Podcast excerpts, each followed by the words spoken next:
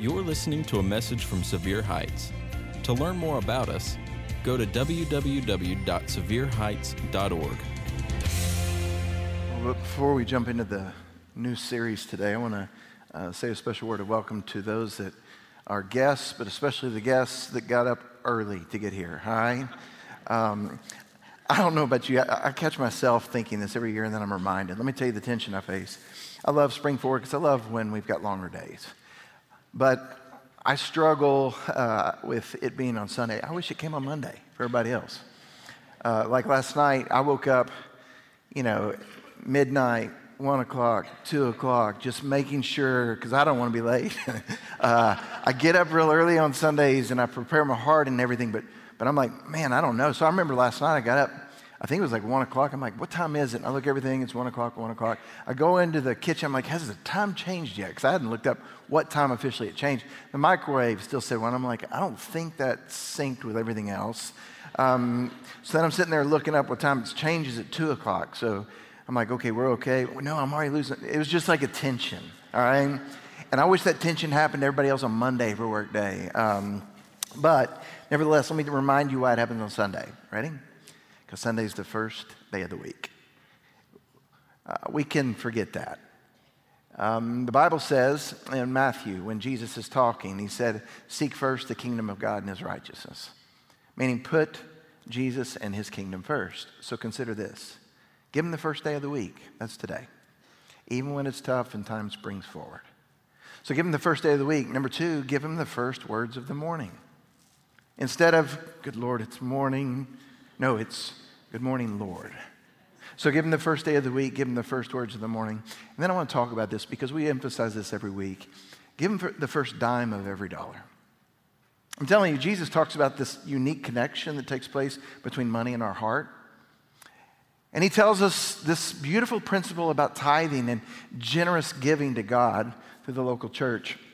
Uh, so often we can talk through this during a hosting time and just kind of go through it almost to the point where you can hear it. When we talk about generosity as our norm, it's like this generous desire to give God at least a tenth.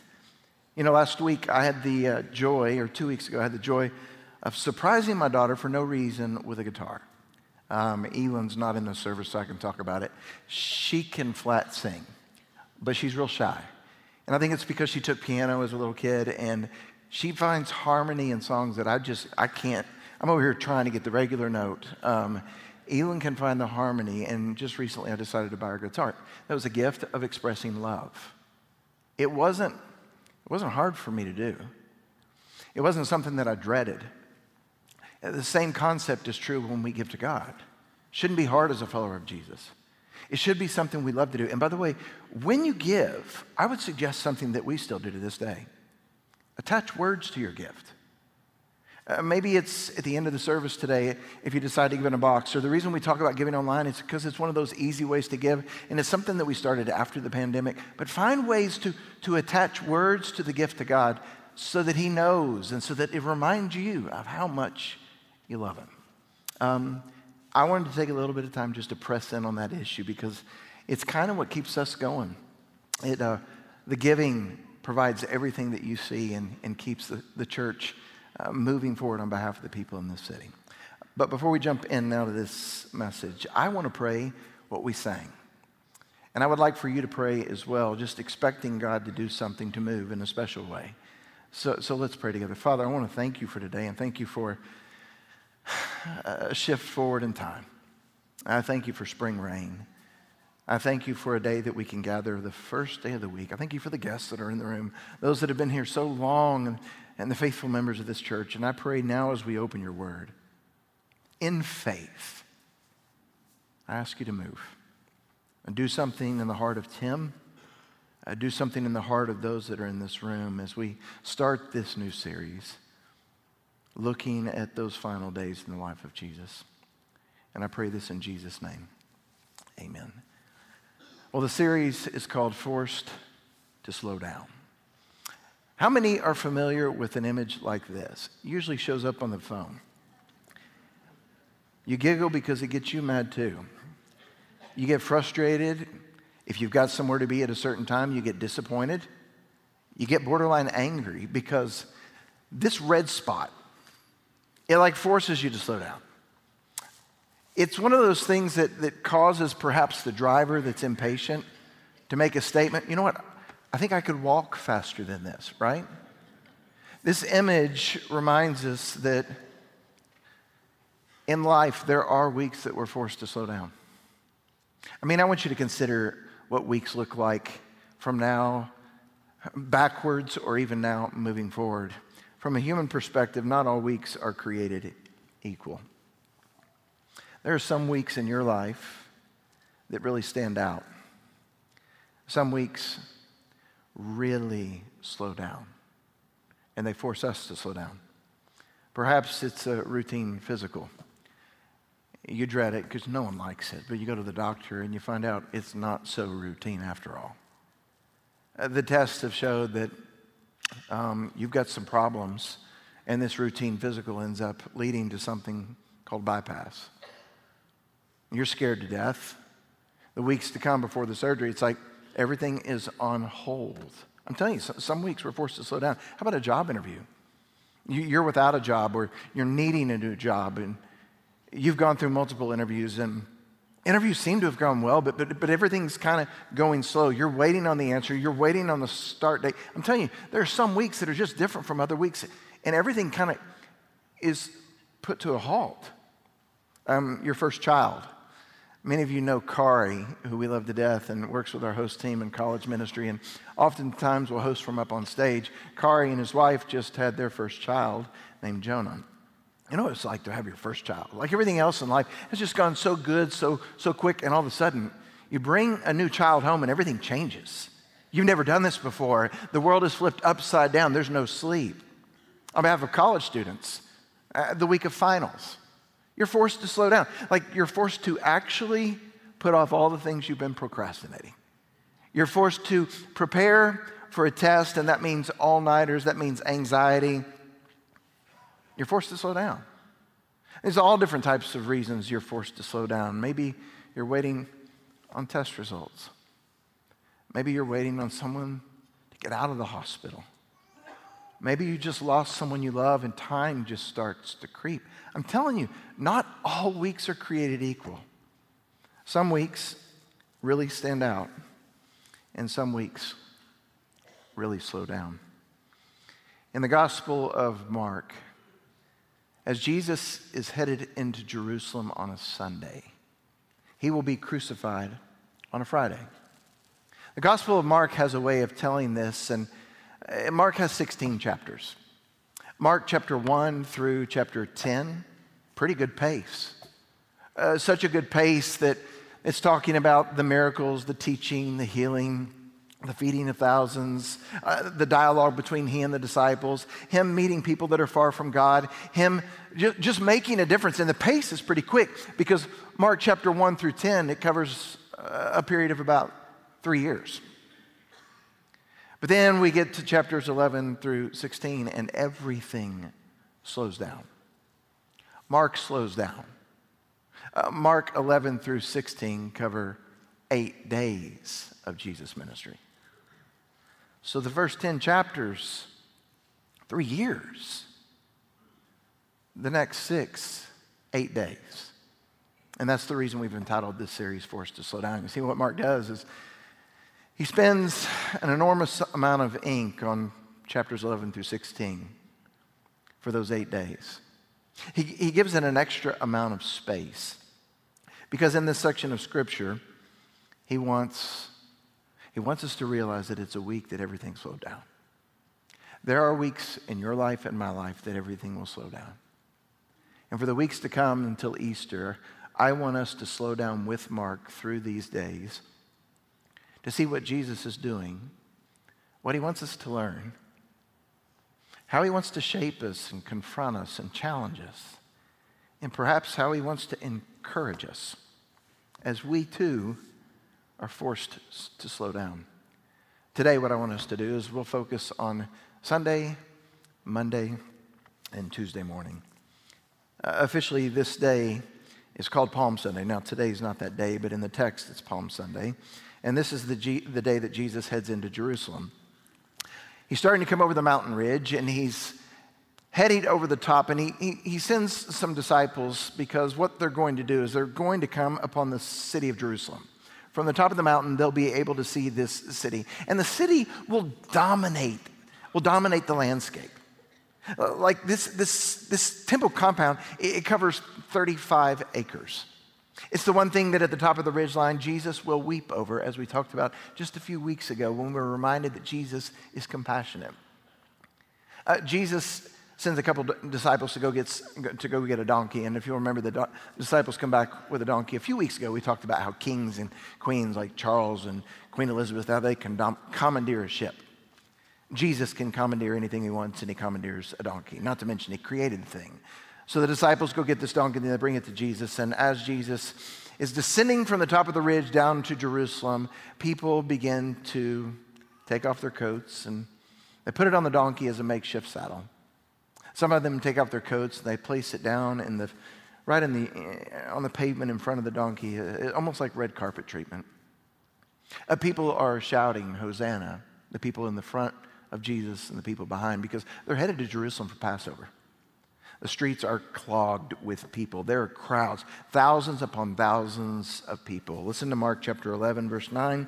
Those who went ahead and those who followed, so in front and behind, shouted, Hosanna.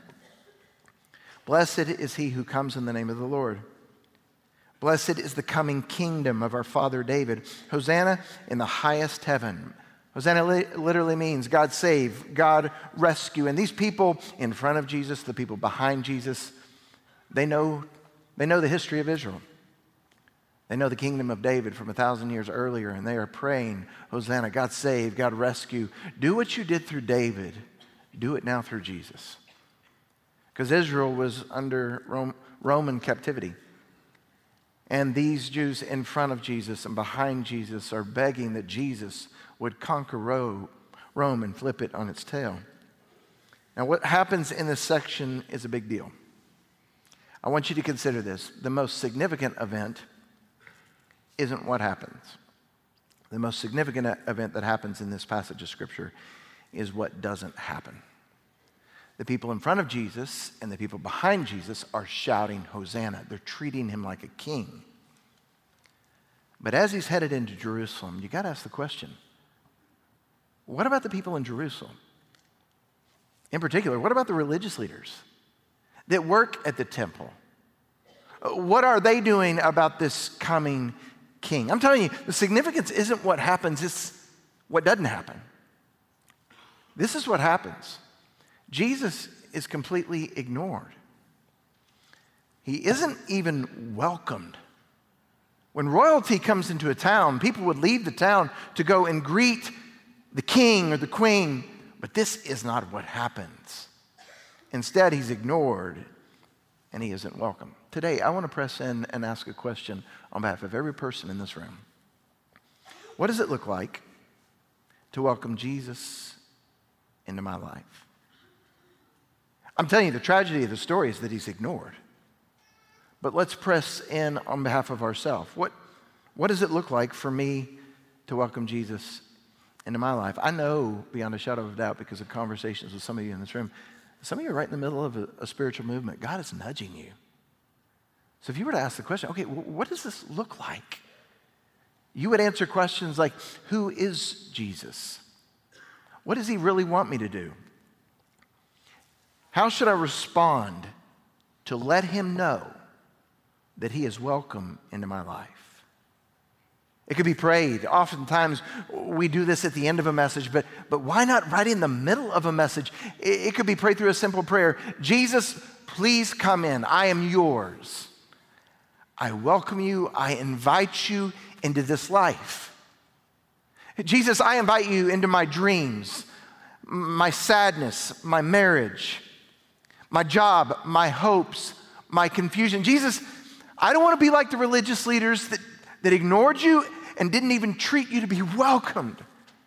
Jesus, I want to be different. And from this story, when life slows down and everything's here, Jesus, help me to see how can I go above and beyond to welcome you and to invite you into my life, to invite you into the marriage, to invite you into my schedule. The tragedy is this to ignore him is to reject him. And this is what unfolds in the pages to come. I'm telling you, Jesus is completely ignored. He isn't welcome. Verse 11 Jesus entered Jerusalem and he went into the temple courts. He looked around at everything. But since it was already late, he went out to Bethany with the 12. He walks into the temple, he looks around, and he walks out. On Sunday, he's ignored. He goes with the disciples to some friend's house in Bethany to spend the night. That's Sunday. Sunday, Jesus is ignored. Now let's talk about Monday. Monday will unfold. This one's interesting because on Monday, Jesus, ready? He talks to a tree. Some of you are familiar with this story, but as Jesus is leaving Bethany on Monday morning and he's headed to Jerusalem, he and the disciples pass a fig tree. Jesus is hungry, and so he moves a lot of the leaves on the fig tree to get to a fig. And he discovers that this fig tree doesn't have any figs. And so Jesus talks to the tree. Verse 14, he says to the tree, May no one ever eat fruit from you again. And the disciples heard him say it. Jesus curses a fig tree. I don't know about you, but it, it kind of doesn't feel like Jesus, does it? You can't help but wonder what, what's going on here. Well, remember, it's happening after Sunday. The fact that he wasn't welcome, the fact that he wasn't invited, fact that he wasn't celebrated by the religious. When he's cursing this fig tree, it's not about the trees, it's about people. It's about people. It's, it's tied to what happened the day before when those religious leaders had nothing to do with him. Everything on the outside gave the appearance that they had it together, but in the inside, it was empty. In the Gospel of John, John quotes Jesus making statements about this issue of fruit. John chapter 15, verse 5, Jesus said, I am the vine and you are branches. If you remain in me and I in you, you will bear much fruit. Apart from me, you can do nothing. So on Monday, we're starting to see as he curses the tree, it honors God when we bear fruit. But not just fruit to be showy. What Jesus is letting us know on Monday, it's possible to have lots of leaves and no fruit. It's what happened Sunday.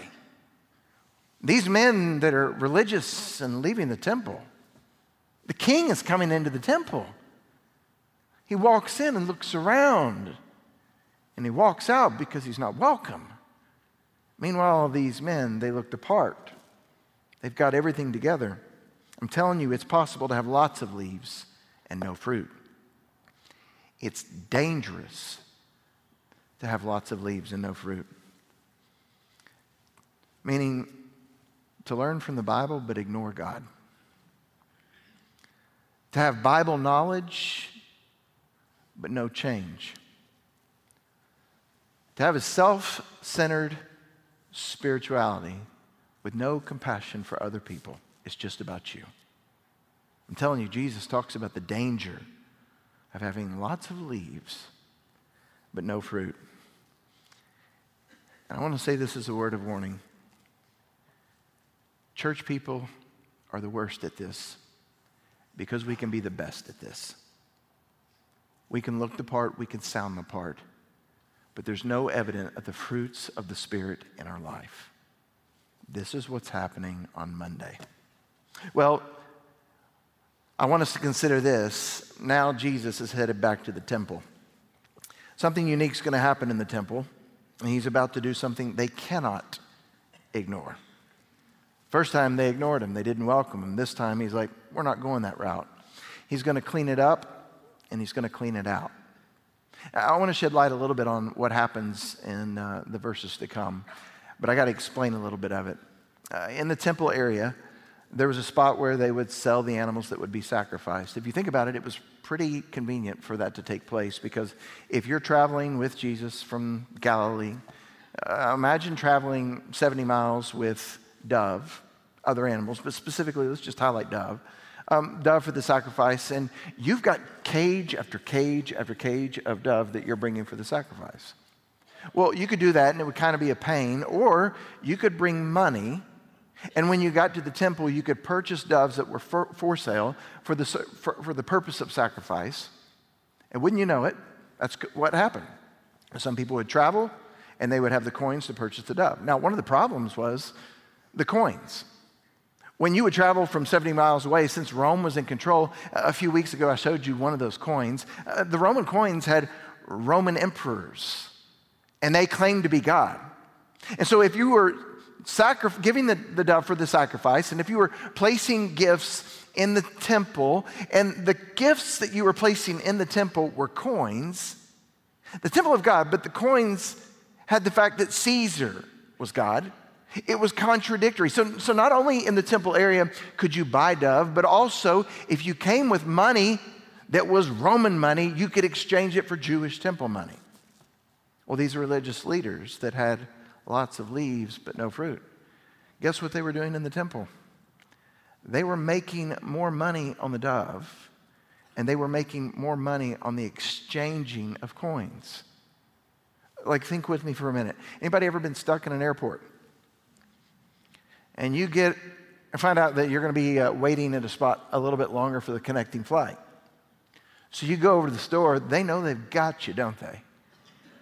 And you're paying $10 for a water and $20 for a Snickers, and it's like, you've got to be kidding me. And all logic kind of goes out the door because you're hungry and thirsty. Understand, these religious leaders are taking advantage of people that have come to the house of God to pray. But I want to press in on one more issue. Not only are they making money off doves and making money on the exchange, guess where all this is happening in the temple court? The temple courtyard split up into all these different sections. The sections that they have all this going on is in the Gentile courtyard. Gentiles mean people that did not yet know God, that had traveled a far way, a long way with family and friends to come to the place, the house of prayer, to the temple to find out about the one true God. And in their quiet section where they're going to pray, in that very section, the religious leaders are making money off of, making money off of exchange. It is like a flea market in the very spot that they're supposed to be worshiping. Can you imagine you alone with God, trying to pray, trying to read, trying to focus, trying to surrender, and it's like a flea market? It's like a UT ball game where everything is just going crazy. Understand, that what Jesus is about to do can't be ignored. He walks into the temple area, he's flipping over tables, he's driving people out. For goodness sake, he's acting like he owns the place because he does. And this is what he says. And as he taught them, he said, Is it not written, My house will be called a house of prayer? Look here. For all nations but you have made it a den of robbers. Jesus is quoting from Isaiah and Jeremiah. What he is saying the heart of God is for people far from God to have their prayers heard. If that's you in this room today, I want you to understand Jesus flipped over tables to make sure people understood that the Gentile who was far from God came into this area, and all this commotion was being done by men that had lots of leaves and no fruit. And if you're far from God today, if you feel lost, if you're overwhelmed, if you recognize you're in need of God, you need to come back to God. You're coming to God for the first time. You're coming to God for the first time in a long time. Understand, God wants to hear your prayers. That's why we're here. This is the setting for God to do something special in your life. And I'm telling you, on, on, Sunday, He's ignored, not even welcome. On Monday, He talks to trees, but it's to prove a point. There's a danger being religious, meaning having lots of leaves and no fruit, and be a, a total distraction to the people that are far from God. And then we get to the rest of the story. Understand what happens in uh, verse number 18. The chief priests and the teachers of the law, they heard this, and they began to look for a way to kill him, for they feared him, because the whole crowd was amazed at his teaching. In a real sense, it's what he says on Monday that gets him killed on Friday. See, Jesus' fan base starts to grow. It's growing as he goes into the city, goes to Bethany, takes a break, comes back to the temple. It's starting to grow again. They see what he's doing, momentum's starting to shift. Fan base is growing, but the religious leaders are ticked because it, his momentum is threatening their positions of leadership. They have a meeting and they decide, you know what? He's got to go. And we got to do it quick. When Jesus heads into the temple on this week, he knows that his death is coming. And he knows that what he just did to prove where the heart of God is, it's put the religious leaders' foot on the gas. They're going to accelerate everything. Consider what happens as he flips over the tables. Because after he flips over the tables later in the week, he will have a conversation with the, with the disciples to let them know about the temple. He's like, hey guys, that temple, not long from now, it's going to be gone. And wouldn't you know it, 70 AD, Rome destroyed the temple. What Jesus was doing is he's flipping over the tables and cleaning out the temple. When he tells the disciples that it's going to be gone, look, guess what? He's not telling them he's going to repair it. He's not telling them he's going to restore it. He's telling them he's going to replace it. On Sunday, he's ignored. On Monday, he tells us about the danger of having lots of leaves and no fruit. And on Tuesday, Monday night, he goes back to Bethany. Tuesday morning, he gets up and he heads from Bethany back to Jerusalem. And wouldn't you know it, they go past that same fig tree one of the disciples speaks up, like, hey, look, that, that's the tree he cursed. That thing's withered, it, it's dead. And now, on Tuesday morning, Jesus uses this opportunity as they're standing beside a withered fig tree to tell the disciples something extremely valuable that we can't miss. Verse 22, Jesus begins to teach on prayer. This is how Jonathan began. Have faith in God. That's what Jonathan prayed today. Truly, I tell you, if anyone says to this mountain, Go, throw yourself into the sea, and does not doubt in their heart, but believes that what they say will happen, it will be done for them. Therefore, I tell you, whatever you ask for in prayer, believe that you have received it, and it will be yours. Pay close attention. And when you stand praying, if you hold anything against anyone, forgive them, so that your Father in heaven may forgive your sins. Ask the question well, what's this about? Like, why is Jesus leveraging a moment beside a withered tree on a Tuesday morning after what took place Monday and Sunday? Why, why is he leveraging this to talk about prayer? If you'll remember in the quote that he made earlier from the Old Testament on behalf of Jeremiah and Isaiah, he talks about the temple being the house of prayer. And yes, he stresses for all nations, but he highlights the temple being the house of prayer. When people heard that quote from the Old Testament, they knew every day at the temple from three at nine in the morning and three in the afternoon, the priests would have the sacrifice, and those outside the temple would watch the smoke billow into the air as a house of prayer. But Jesus had just cleaned out the temple. He said that it was going to be destroyed. He wasn't going to restore it, wasn't going to repair it, he was going to replace it. Now let's ask the question what will it be replaced by?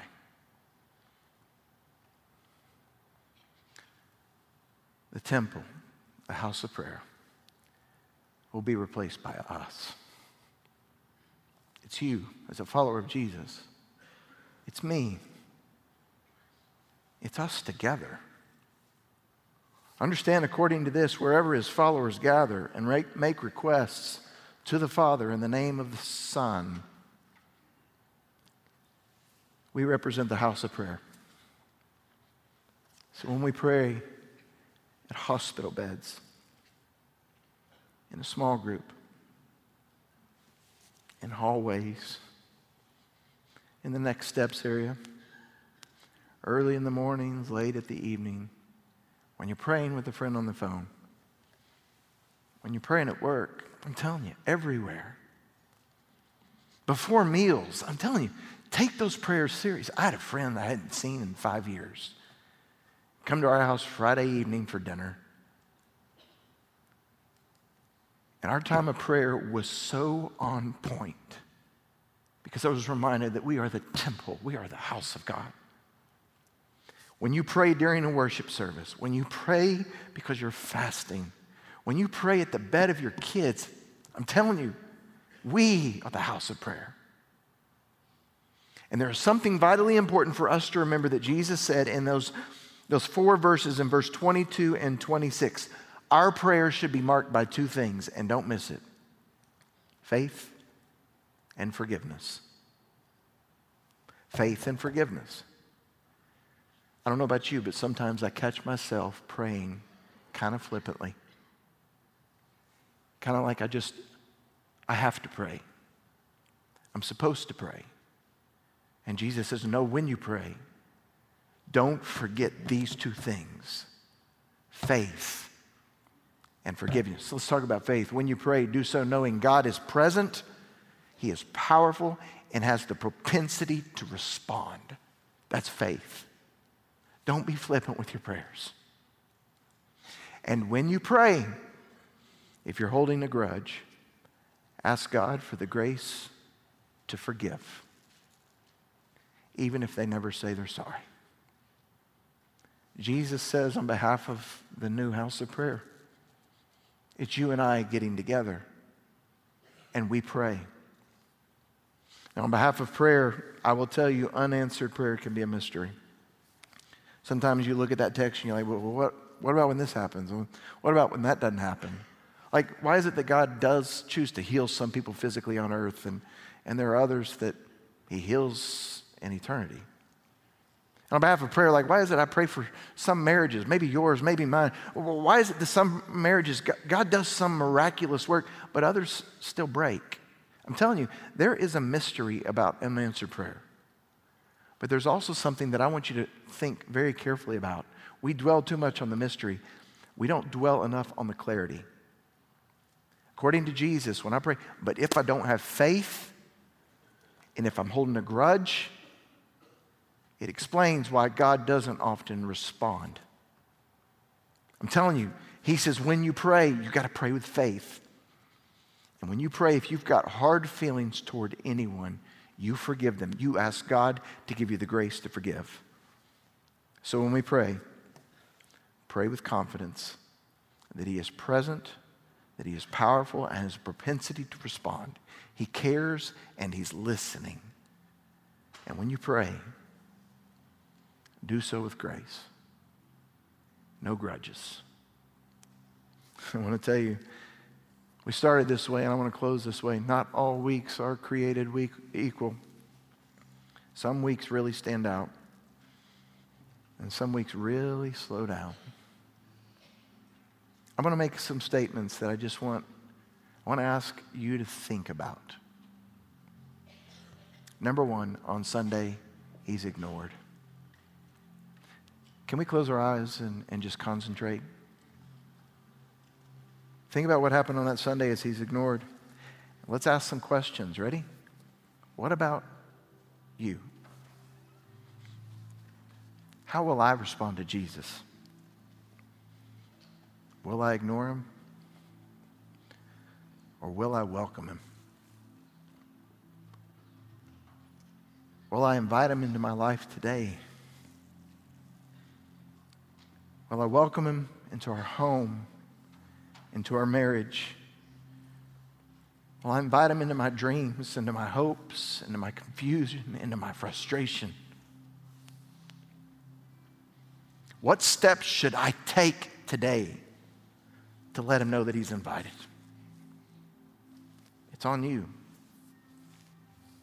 Because on Sunday, we learn the value of welcoming Jesus. Ready? On Monday, he talked to a tree. You know what he noticed about that tree? It wasn't about tree, it was about people. Lots of leaves, but no fruit. Let's ask the question what about me? Are there any signs of having it together? Is there a schedule that's filled with religious activity, but my heart is a wasteland? What about me?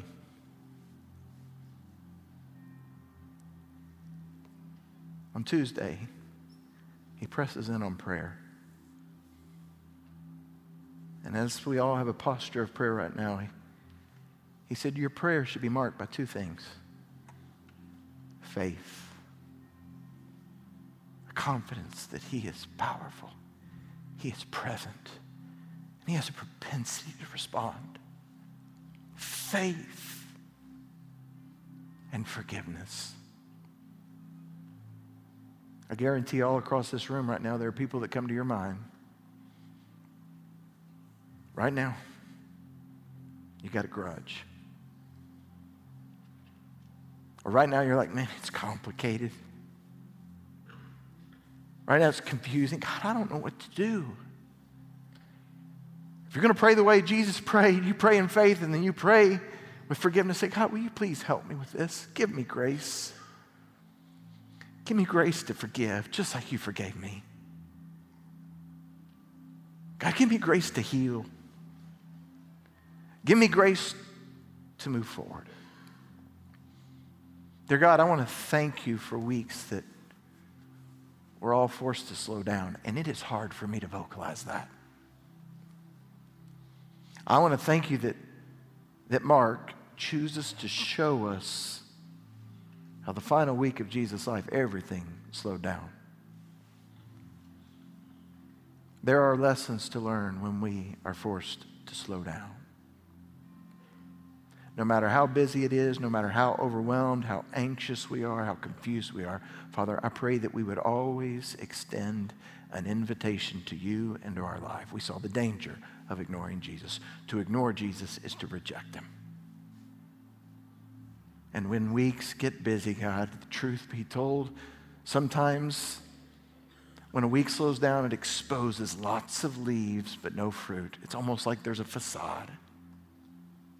God, I think of some of the most difficult weeks in my life.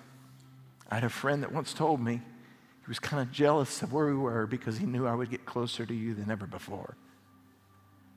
And what that meant, it was going to break off all those leaves and this wasteland would start to produce fruit that only came from Jesus. I pray for those right now in this room where life is slow because of something heavy. Jesus, will you produce the fruit that only you can produce? And Father, I want to thank you for Tuesday morning. Beside a withered fig tree, how you taught us to pray remind us that we are the house of prayer. And when we pray, it's to be marked by faith and forgiveness. Please let this unfold today and the weeks to come. I pray this today in Jesus' name.